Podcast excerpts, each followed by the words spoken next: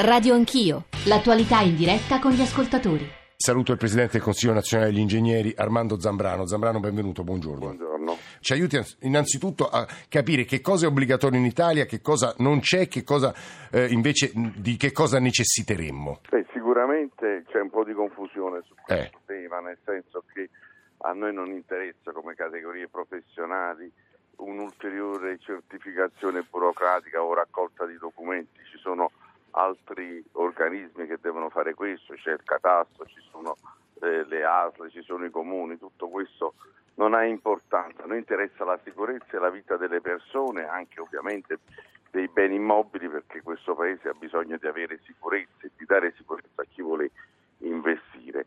E allora noi vogliamo soltanto che venga introdotto quello che assolutamente logico e necessario, Cioè? previsto anche negli altri paesi, cioè che venga verificata la sicurezza di un edificio, ma non è possibile di giungere diciamo, la sicurezza di un fabbricato da quello della singola unità immobiliare che in esso è compresa, quindi è evidente che il certificato va emesso per tutto il fabbricato, quindi Ah. questo è un aspetto eh, ormai come dire, eh, assolutamente certo. Spaziani Testa ha un'altra idea. Buongiorno Presidente, benvenuto.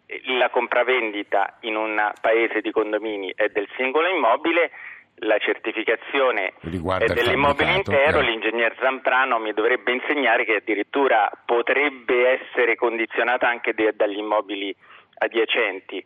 È, è praticabile qualcosa del genere? Eh. Non credo, vorrebbe dire che da domani tutti gli immobili devono essere dotati di questa non meglio definita ancora certificazione, se noi facciamo credere alla gente che in quel caso si parlava di libretto casa, il libretto risolve i problemi, facciamo un danno, illudiamo le persone, poi che facciamo? Lo togliamo al primo crollo? Sarebbe troppo tardi, bisogna fare prevenzione attraverso incentivi forti, farli conoscere e bisogna fare controlli. Gianvito Graziano, che è stato Presidente del Consiglio nazionale dei geologi e sempre ha insistito in tante trasmissioni di Radio 1, di Radio Anch'io in particolare, sul certificato geologico addirittura, cioè su dove costruiamo. Presidente, buongiorno. la parola fascicolo del, del fabbricato in qualche modo rimanda a una sorta di dossier, quindi no- non è tanto un problema di, di certificazione, ma è la storia di quell'immobile, cioè tracciare in qualche modo, avere condominio per condominio, scuola per scuola, ospedale per ospedale, un fascicolo, un dossier dove c'è tutto quel progetto, tutti gli interventi di manutenzione, la storia ovviamente anche geologica, ma impiantistica, gli interventi fatti successivamente. Mi perdoni l'ignoranza, Presidente, e questo dossier in Italia non è obbligatorio per legge?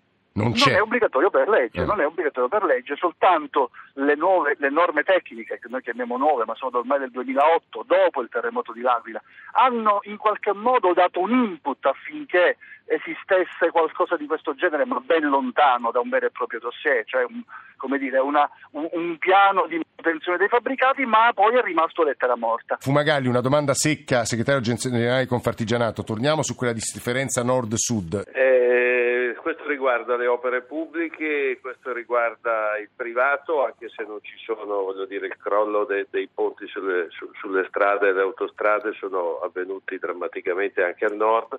Dico che è una questione di attenzione lunga nel tempo. Parlava prima il presidente di, di Confedilizia di quello fatto, anche noi abbiamo partecipato al tavolo del Sì. piano Casa Italia eh, fatto dal governo Renzi all'indomani eh, della, della vicenda del terremoto. Ecco, questa è la tipologia, si parla di un intervento a 10 a 20 anni, non c'è nulla che si possa fare anche per lo stato delle risorse pubbliche per primo, ma anche privato da oggi all'anno prossimo. Eh, se vogliamo non essere velleitari occorre pensare a piani lunghi con incentivazioni fiscali, Fiscali. a vantaggio dei privati e con interventi pubblici che non siano consegnati solo all'emergenza.